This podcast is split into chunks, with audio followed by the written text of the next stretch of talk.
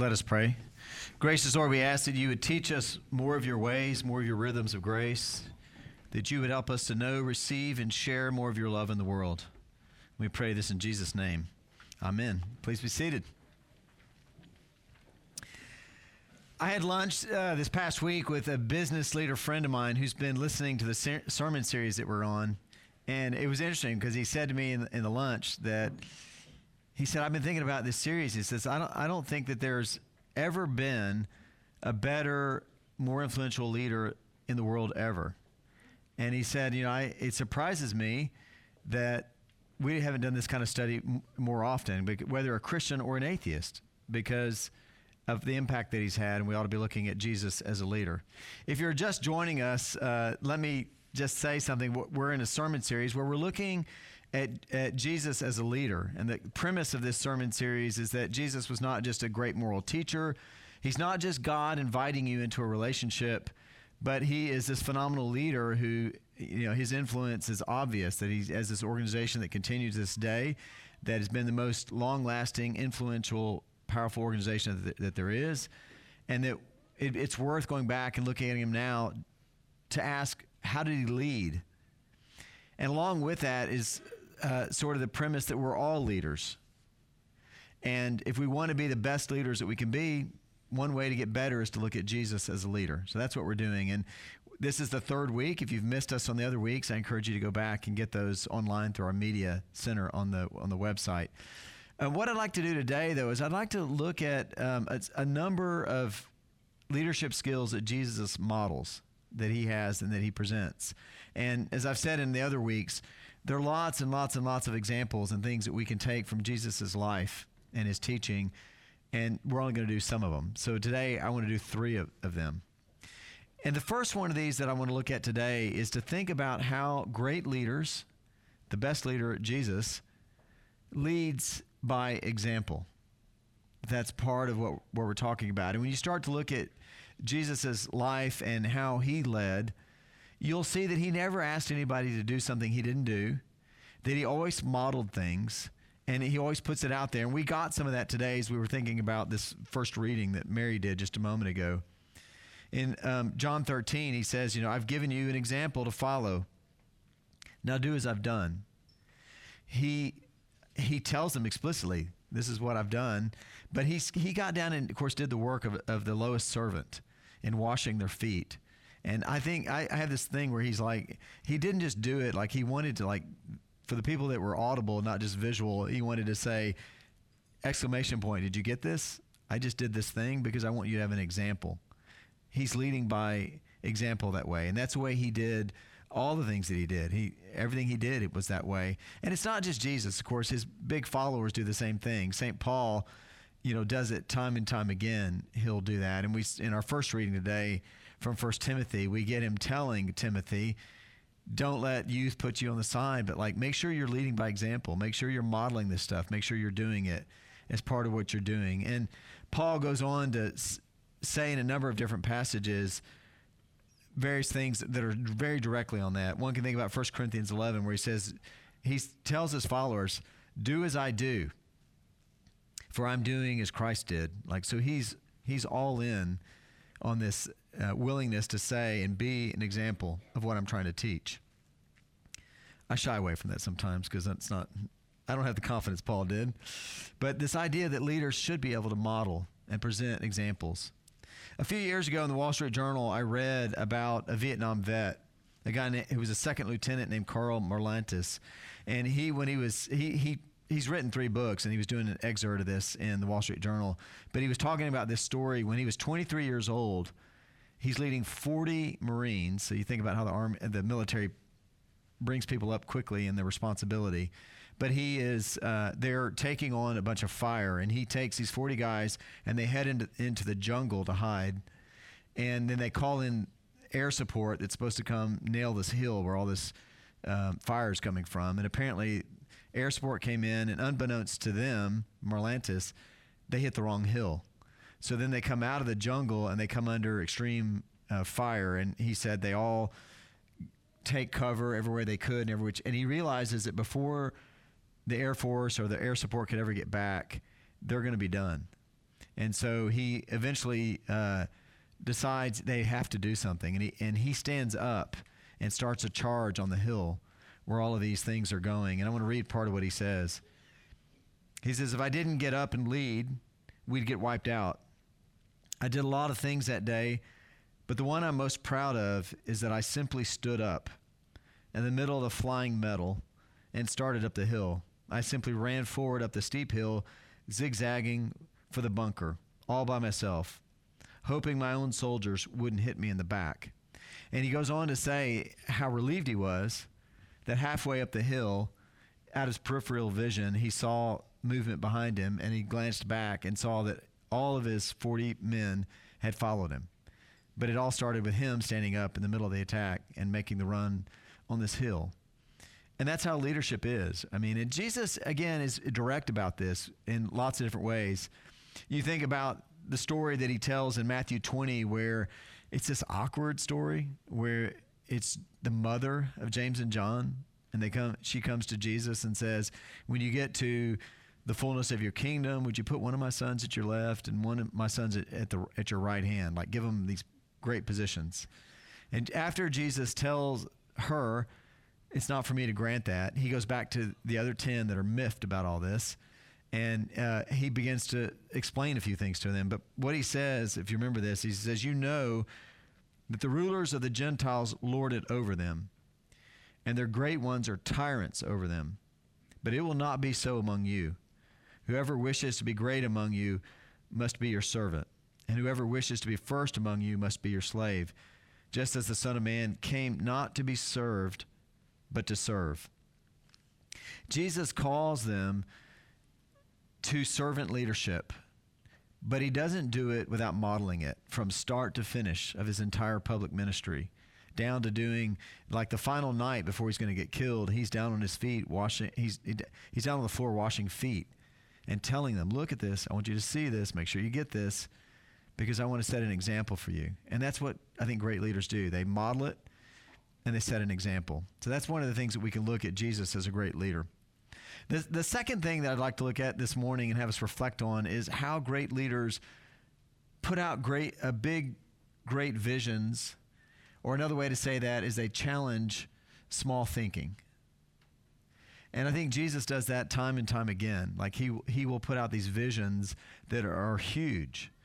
You can think about if you read the pages of Scripture and you get to the final chapter of Matthew, you get this passage where Jesus is talking to his followers and he says, Go and make disciples of all nations, baptizing them in the name of the Father and Son and the Holy Spirit and all that. But like he's telling them, go to all nations, go everywhere. And this is a time when there's no planes or trains or automobiles or any of that. But he's nonetheless saying, go everywhere, go everywhere and do this.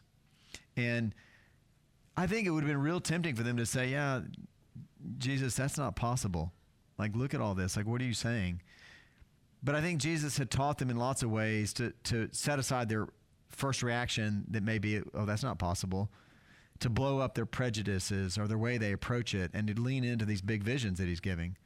Because he's going to give a big vision and he's also going to give encouragement to go with it. I'll say more about that in a few minutes. And it, it, it changes things. I mean, that's how that's, and he had modeled this for him again. He had, he had done this. He had taught him and modeled modeled this.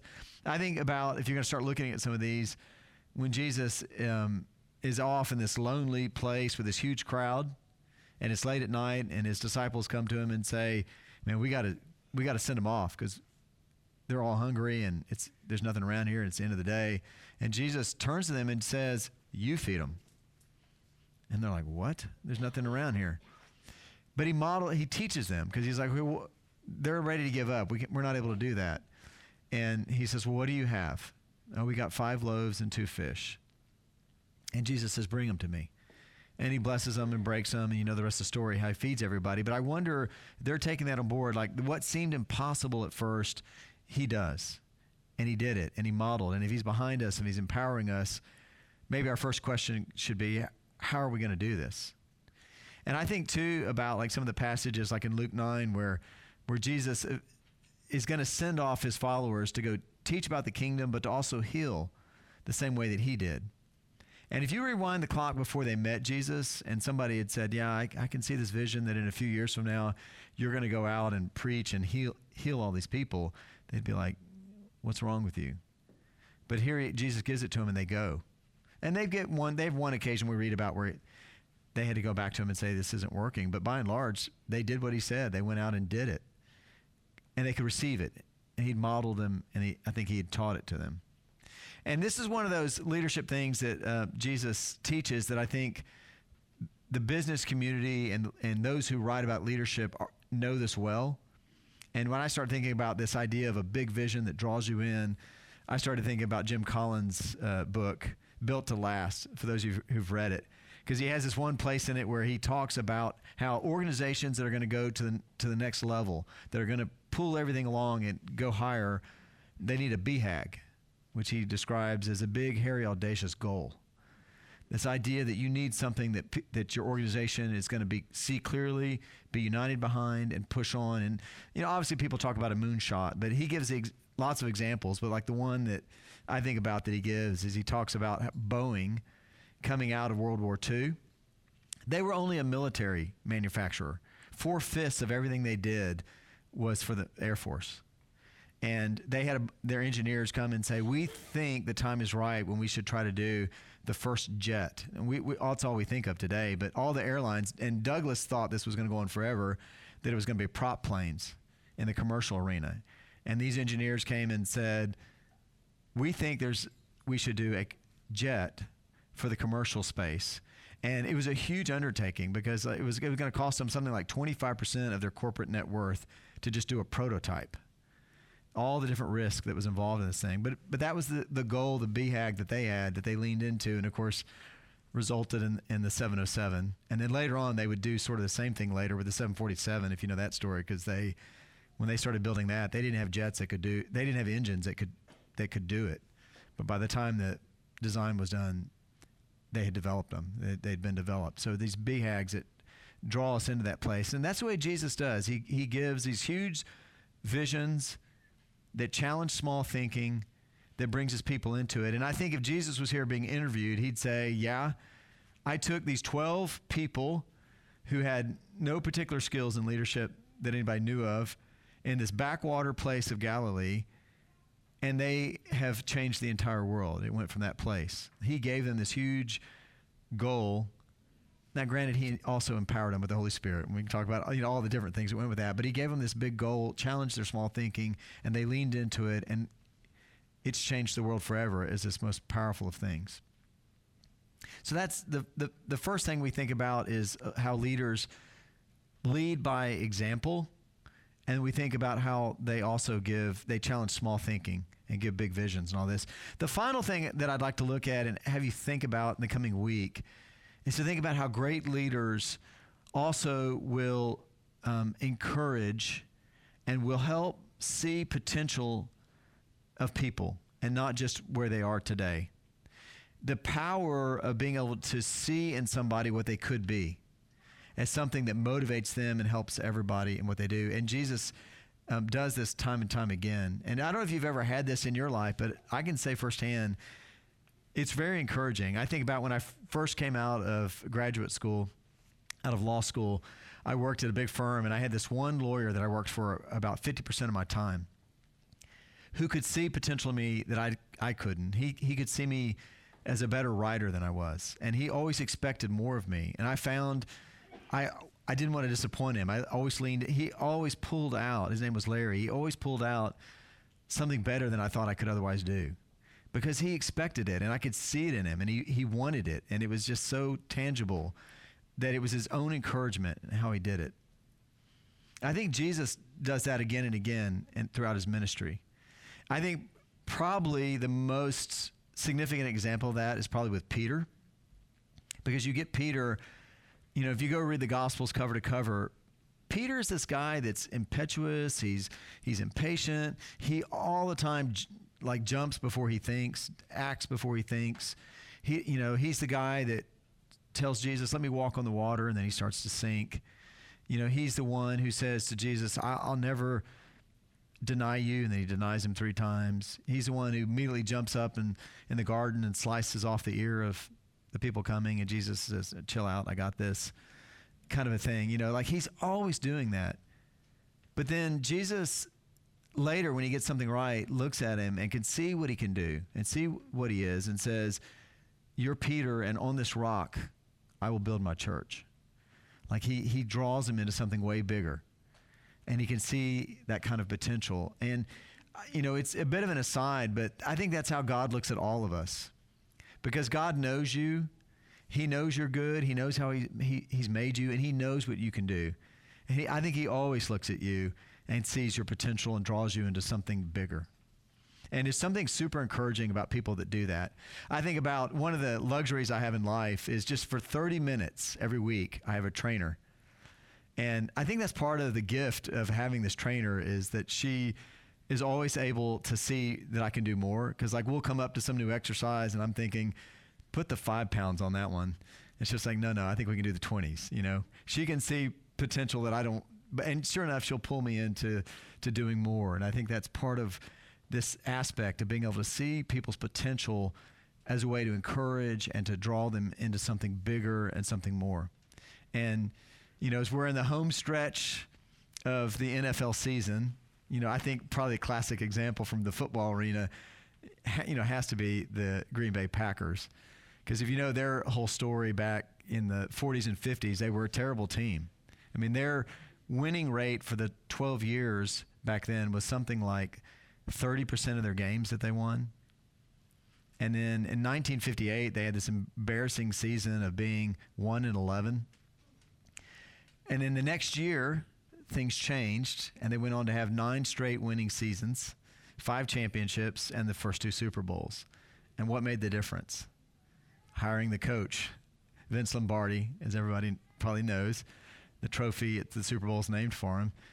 But he could see potential in them, and he would be able to tell them, You're not losers. You're people that can win. And here's what we need to do. And he, it's this ability to see the potential and draw it out through encour- seeing the potential and in the encouragement. That's what great leaders do. And I think that's what Jesus does again and again. I think that's what God does again and again.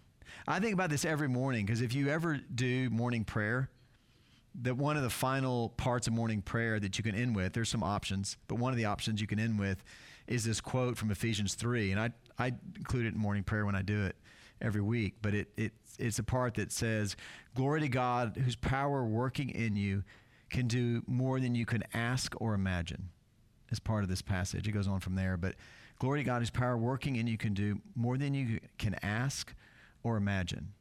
Like God can do these amazing things in you if you'll let Him, if you'll lean into it. Like there's all these super encouraging things that He does that way. And it's super encouraging for us when we allow God to do that. It's super encouraging for us as leaders when we can see the potential in other people and help draw it out of that place. It makes all the difference. And I think that um, there are ways that we can look at how Jesus did this. Um, I think about how Jesus tells it again his followers as they're going out. This is in John 14. He says, Anyone who has faith in me will do what I've been doing. In fact, they'll even do more because I'm going to my Father. So I'm going to send the Spirit. You're going to be able to do more.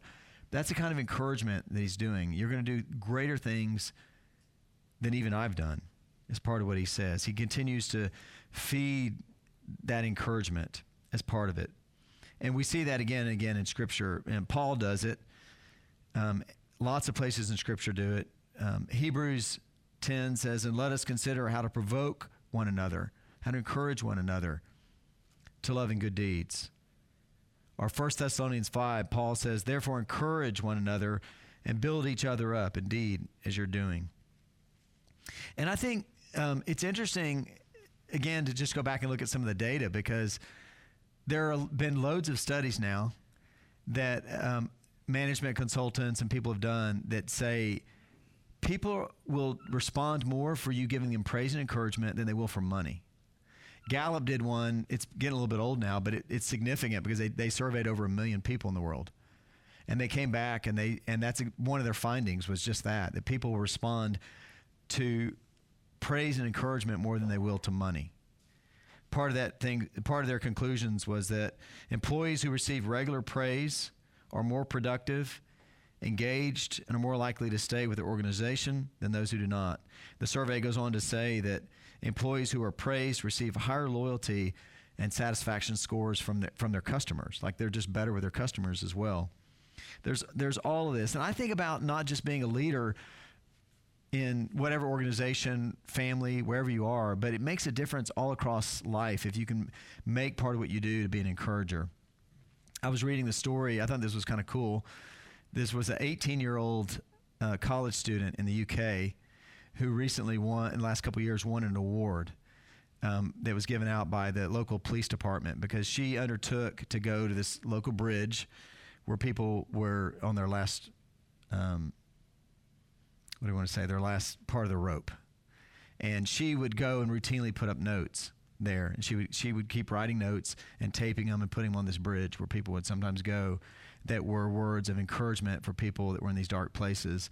And event, word got around who was doing this, and, and it had an impact in helping people. And they eventually wanted to award it. And the police uh, chief at the time that, that awarded it said, We thought it was important. Her name was Paige Hunter.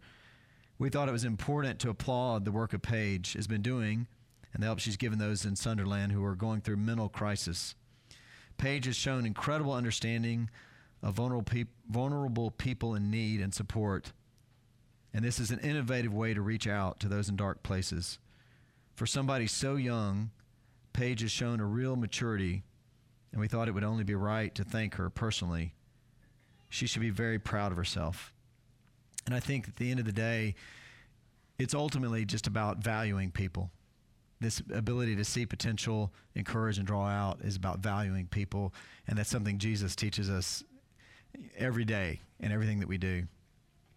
Jesus is the greatest leader the world's ever known. And I invite you to think about that and how you're a leader and we'll be better leaders if we can emulate him. This week, I encourage you to think about what it means to be an example of whatever it is we're called to, to lead, to be a leader by example, to challenge small thinking with bigger thoughts and, and bigger visions, and to see the potential of others and to encourage people to lean into it. Let's pray. Gracious Lord, we thank you that you love us. We thank you that you see, you give us faith and hope, and you can see what we can become. Part of that, Lord, we ask that you would help us to become better leaders in, in whatever we do, in our families, in our work, whatever it is. We pray that you would empower us by your Spirit and you would help us see what you can do in us because it's more than we can ask or imagine. We pray this in Jesus' name. Amen.